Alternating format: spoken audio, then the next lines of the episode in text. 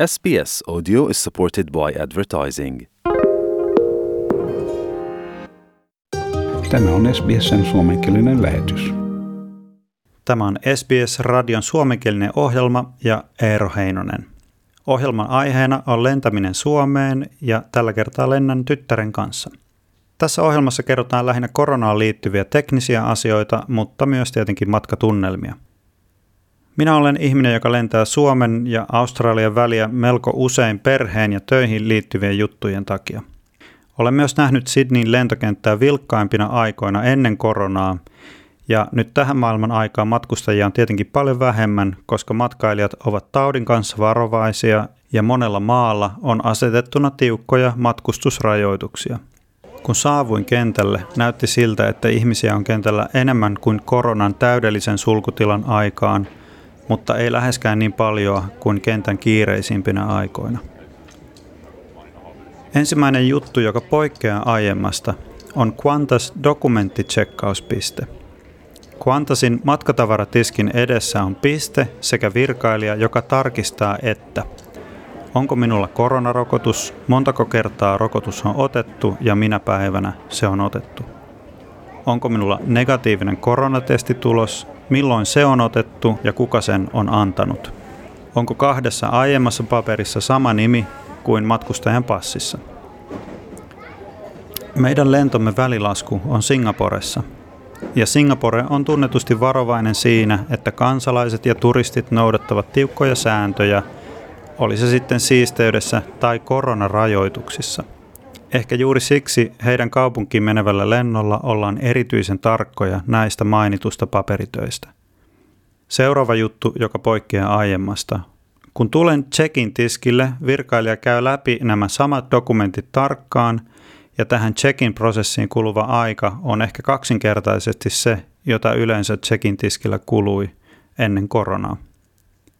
Saamme laukut tsekattua sisään Saamme boarding passit ja pääsemme passin tarkastukseen. Passin tarkastuksessa meitä ennen on jonossa noin 10-15 ihmistä. Passijono liikkuu suht nopeasti.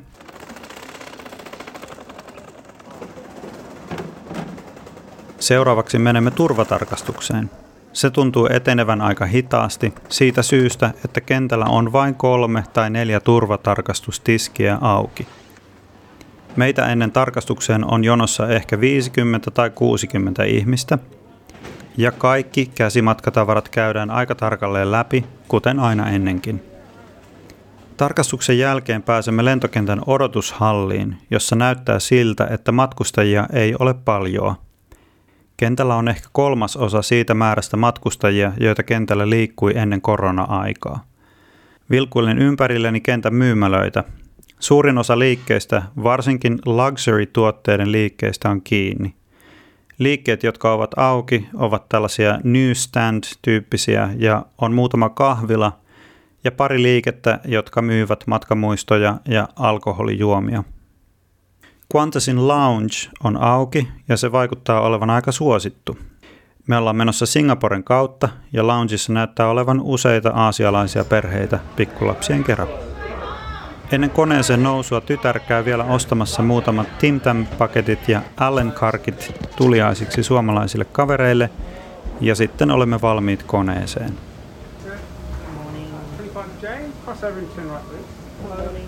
Koneeseen nousu käy hyvin rivakasti ja kaikilla matkustajilla on maskipakko koko lennon ajan. Koneessa on ehkä neljäsosa kapasiteetista käytössä ja meidän ympärillä on paljon vapaita istuimia while you're on board this aircraft at all times. Once you've found your seat, please place bags either under the seat in front of you or in the overhead lockers. Kun koneemme laskeutuu Singaporeen, kaikki sujuu suht helposti. Singaporen kentälle kävellessä käytävällä on virkailijat, jotka mittaavat kaikilta matkustajilta ruumiin lämmön, ja se on tietenkin sitä varten, että he näkevät, onko joku kuumeessa tai onko muita koronan oireita. Kohta lähdemme Singaporesta matkan toiselle, eli Finnairin lennolle Helsinkiin. Ja kun astun Helsingin kentällä ulos ovista, tajuan, että olisi pitänyt kotoa lähtiessä laittaa pitkät housut jalkaan. Shortseissa matkustaminen talviseen Suomeen oli virhe. No, ei hätää. Olen sen verran suomalainen, että muutama hetkonen kunnon pakkasessa ei haittaa lainkaan. Haluatko kuunnella muita samankaltaisia aiheita? Kuuntele Apple, Google tai Spotify podcasteja tai muuta suosimaasi podcast-lähdettä.